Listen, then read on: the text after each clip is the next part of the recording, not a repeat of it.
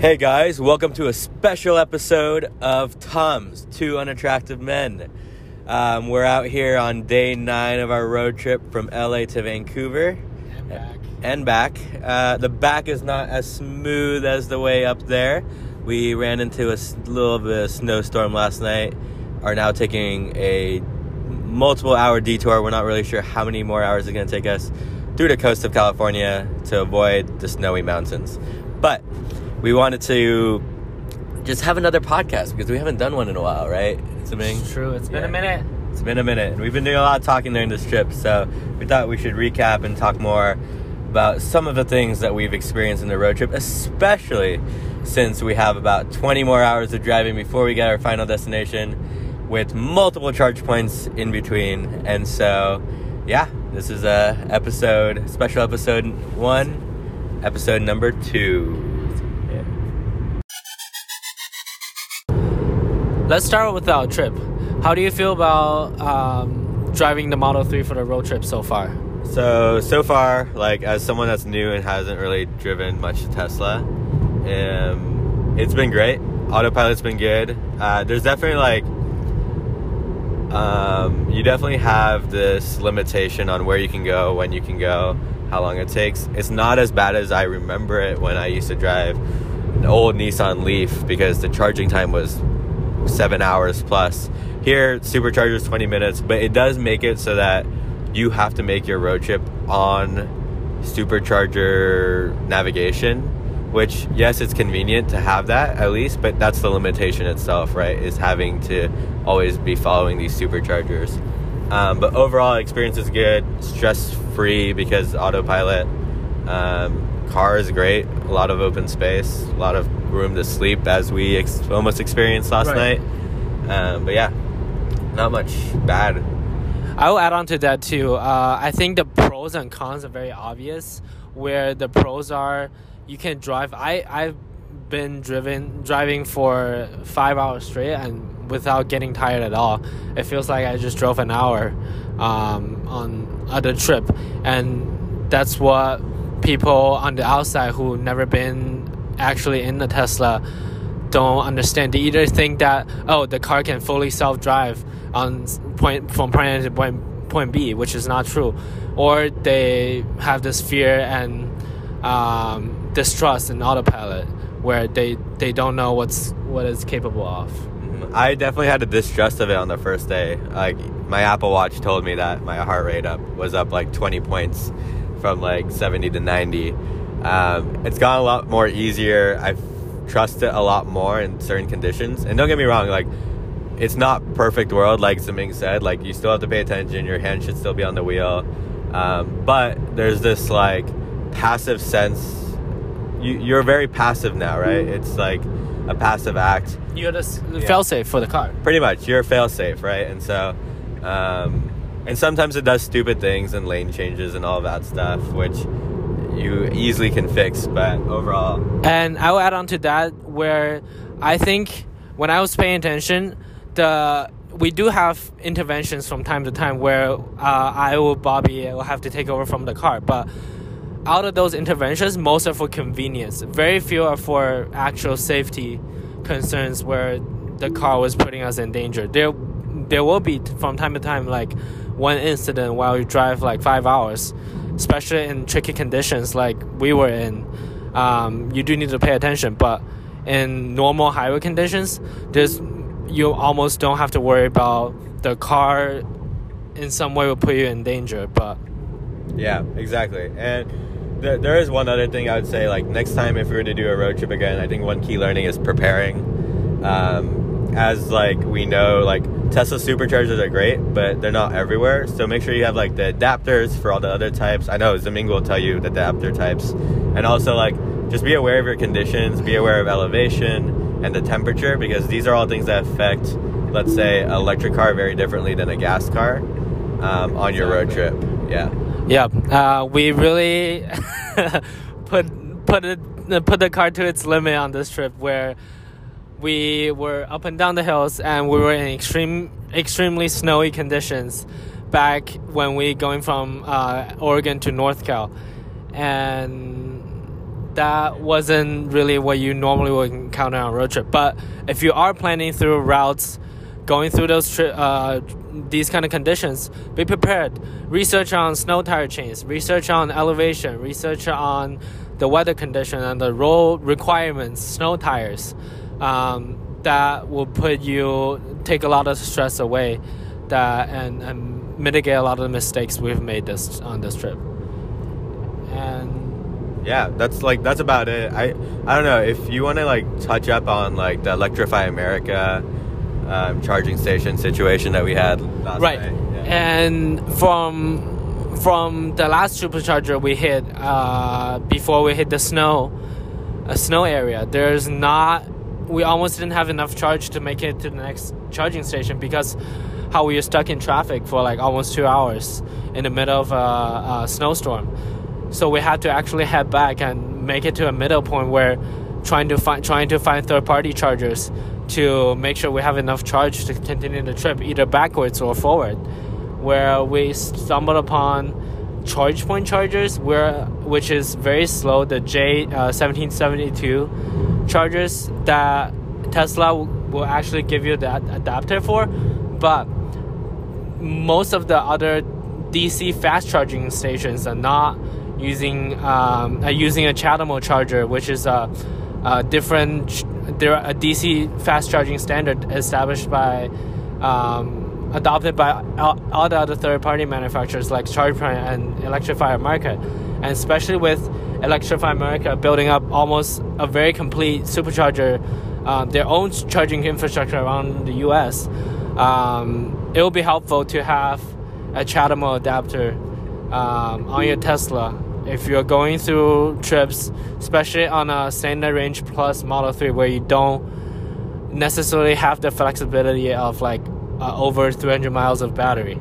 And that's probably another big takeaway is that a lot of the stress we gone through on this trip would not be an issue if you bought the long range Model 3 with 322 miles of range or the long range Model S with 373 miles of range you could have made a lot less stops and take a lot of stress away.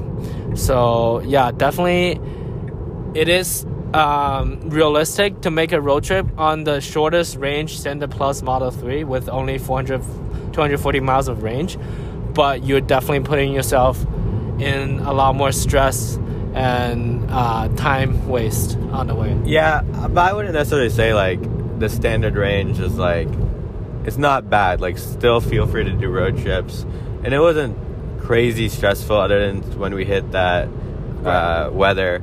Like, I don't know if it's worth the cost to do that for your one road trip every year or two. So, if you're a frequent road tripper, yes, but if it's your family road trip that you do once a year, don't worry about it. I would say. Perfect.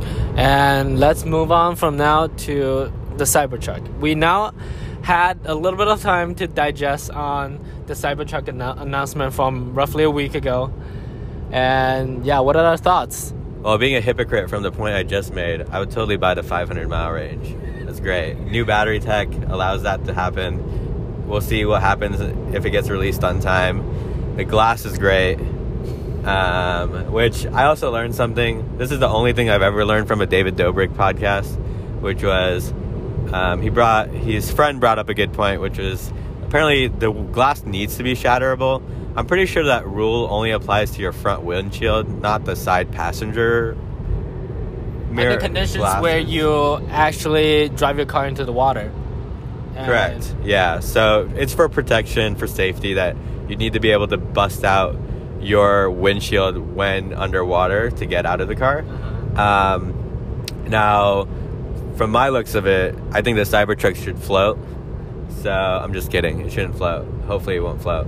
But um, overall, I think it's a cool car. It looked like shit when it first came out, but then I waited like five minutes, looked at it again, and I was like, not horrible. If I saw it on the street, yes, I'm still gonna be like, oh, because it's so massive compared to any other truck or any other car. But overall, I think it's a car. Not the car for me, I'll say. Um, but it is a cool car.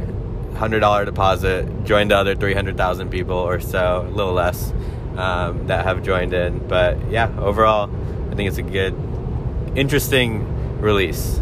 And just taking a big picture look at the event, I think at, one point you can say that it's a utter failure with the glass breaking and that being in the background of the entire rest of the presentation. But on the other hand, that combined with the look of the uh, truck really captured the attention around the world. I was monitoring closely on Twitter and um, other platforms that I, I'm on in China where people are talking about it everywhere.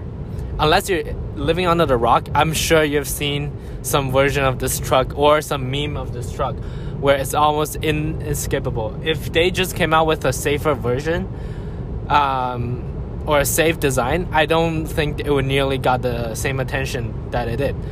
Of course, the cra- the design is crazy uh, compared to anything we've seen, but we also have um, enough time ahead of us for people to really grow into how it looks, especially um, looking at the the pre-order number closer to 300,000 now that as an investor I'm sure I, I, I do have confidence that it is a knockout success there's no other way around it um, for a truck that I what uh, I, I I went into knowing it's gonna be look weird it still um, was able to gain such a mainstream um, traction I would say it's far exceeded my expectation on how much press and how much attention this truck has gotten. Yeah, same. Like, it's the biggest meme of November, pretty much.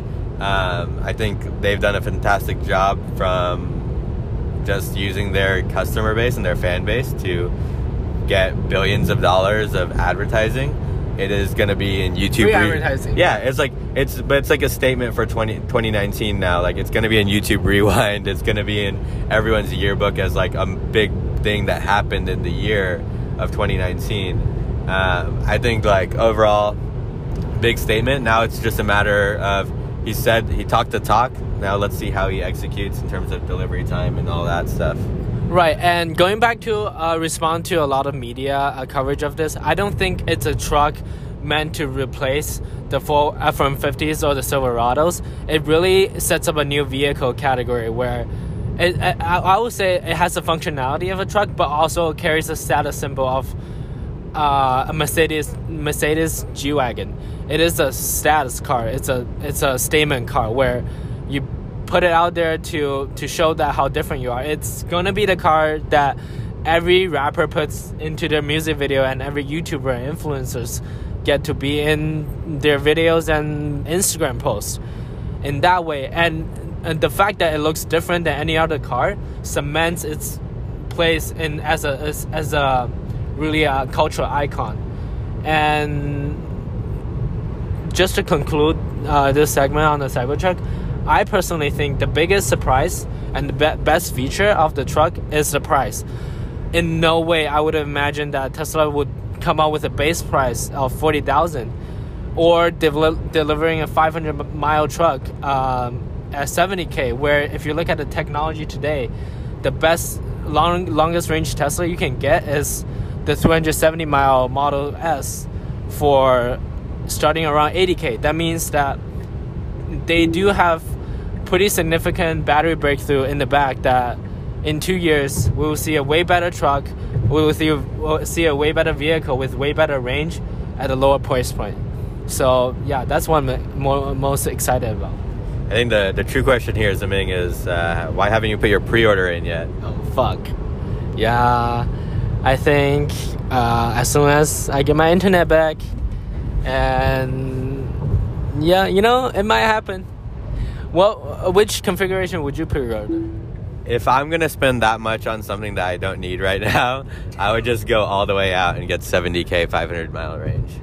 I personally would go for the mid-range, uh, the fifty-nine thousand dollar one with the tri motor, uh, the the dual motor because the top configuration tri motor you have to wait another year. So, if I want to potentially make videos about it and talk about it, I'd rather get it a year early. And f- uh, 300 miles of range for me, it's very usable for almost any uses cause UK use cases that I will put it through.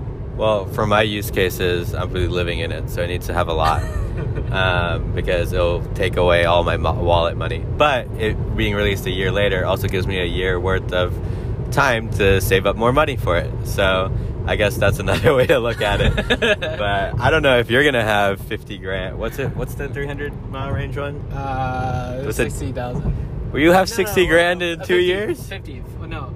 Yeah, some, some, somewhere around there. Okay. Uh, but yeah, yeah, 50k. I don't think so, but you know, and uh, something might happen from now to then. Well, you can also get a I just finance it. finance it. Yeah. Yeah. Well, you should finance it no matter what. Yeah. Yeah. So. All right. And moving on to our talk about the news. What just happened a few days ago? What did happen a few days ago? That's a good question. The Black Friday. Oh, Black Friday. Yeah. Well, I saved a ton of money this Black Friday actually. Um, so if you guys want to hear my Wait, what did you? What did? you, How did No, you on, save? hold Yeah. No, no. I saved a ton of money, okay? It's so much money because my number one tip for Black Friday is you shouldn't get anything because you'll save so much more than all your friends and you really don't need anything. And if you truly do, you probably already bought it by now. And this is kind of why like I guess this will go into like mainly like what I would like to talk to you about is online versus retail, right?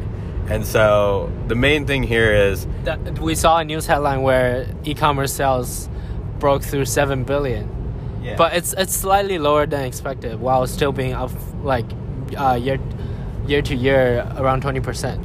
Yeah, but like at the same time, it's only been uh, it's been less than seventy two hours, and the data might not all be there. So we're still waiting for some stuff. I so personally for me, like you guys, those that don't know me that well, I'm a retail buyer. I do not buy. I buy very few things online. Like I'll buy my phone case online. I'll buy like I'll I probably spend maybe like less than three hundred dollars a year online. Like I don't buy things online, and I think that has to happen with like how I manage my money in terms of I only buy things when I truly need them, and when I truly need them means I need to run over to the store right now and go buy it and come home. Um, and like I won't buy anything that I can live without. So like overall, that's my like philosophy, and so I've always been a retail shopper, and most of my money that goes is just groceries. I don't buy much like as a human, so. Um, yeah, that's for me. So I, Black Friday is not a huge deal. I'll look at a few things here and there, maybe buy something online, and then buy the essentials like sneakers. I'll buy sneakers, like they're twenty five percent off at Dick's. Um, so I'll get like good Nike sneakers for fifty bucks. Uh, Right. But that's about it. And um, going back to the big picture stuff, um, I think eventually e-commerce still has a long way to go, and um, right now the, the it, I I think people are too caught up in how fast is it growing, but I think eventually it's inevitable that more and more money slowly will move into e-commerce, and it's just about one the cost structure of um, logistics and you know customer service and returns. Uh, and second just culturally uh, the adoption where, where how comfortable people are with shopping online um, of course that doesn't mean that all physical retail will be obliterated. Um, there's still going to be winners and losers and the great companies that can execute well will the legacy retailers will still have a place um, i'm sure in the new like new era.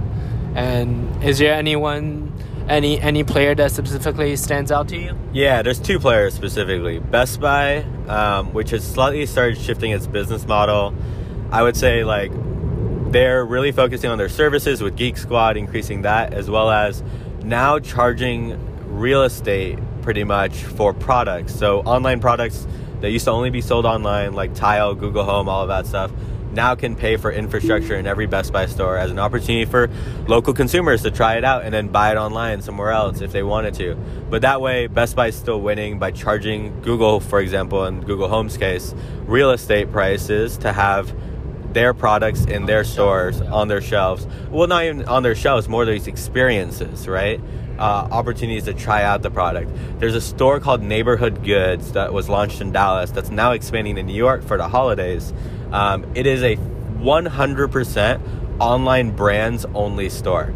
So like uh, Hims and Peloton and all of these other brands that only sell online will be available in this store to try out, test out. Neighborhood Goods doesn't care how much product they move. They don't make a single dime off of anything that leaves their shelves. What they charge is they charge how many feet does that company want in their store and that's how that's how they pay for it. It's a simpler model for for the store, it's a simpler model for online brands to get into people's hands quicker right. because now the online brand has the opportunity to market on their website hey you want to try our product go to our neighborhood goods location on whatever right right and, and that goes back to saying that um, the e-commerce brands used used to be just focusing on spending the money into pre-purchase, which is marketing, advertising, but they're missing a big piece, which is actually the in-store experiences, where we see really great companies, really great brand builders like Apple, did a fantastic job building their temples around the world, getting people into the hands, uh, getting the device in people's hands before they purchase and provide a fantastic experience both in distribution where they uh, let the customer experience the product and in post uh, uh, and in post post purchase where they provide fantastic services and um, and repairs through their uh, operated retail stores. And for the other other brands who doesn't have the capital or um, uh, to operate their own temples like Apple does um, I think that model has a lot of potential. Yeah, and you nailed on the head with the pre and post sale, but even past that end of life cycle, where so if someone wants to return the product, a store is so much more convenient for the end user than it usually is. So like Kohl's really hit on the nail when they allowed Amazon uh, packages to be returned at any Kohl's. Got people in the store, got a lot of business for Kohl's, and made it easier for Amazon's logistics stru- uh, structure to handle all of those returns. Mm-hmm. Um, and so this is kind of the shift of retail. I like it. I do a mix, to be honest. Like for Walmart groceries, I do pickup. So whenever I get there, they within maybe three minutes they'll get it to my car and delivered. I just tell them what parking spot I'm in. Uh, it's all labeled, and they're at my door within five minutes, which is great. And like I don't get tempted by anything in the store. I just get what I need. I have my grocery list on my phone, paid, done quickly. It's it's so much more convenient for me. Um, and like as I said, like I'll use Amazon for the thing here and there. Um, but honestly, I'm still a big fan of the online or in-person experience as well as just buying when I need to and hopefully I know a lot of people don't follow that philosophy, but yeah. And I think the losers in the physical retail space will be the ones that fails to uh, provide a meaningful experience in store, while also fail to provide the best value as um, and convenience that online retailers delivers. The the J.C. Penney's, the Sears, the the um, the Macy's of the world, they would really have um, to struggle to find their place in the new world because um, they they failed to provide where physical retail is most valuable at. And if you look at the winner for the uh, biggest players, they are really going after omni-channel retail.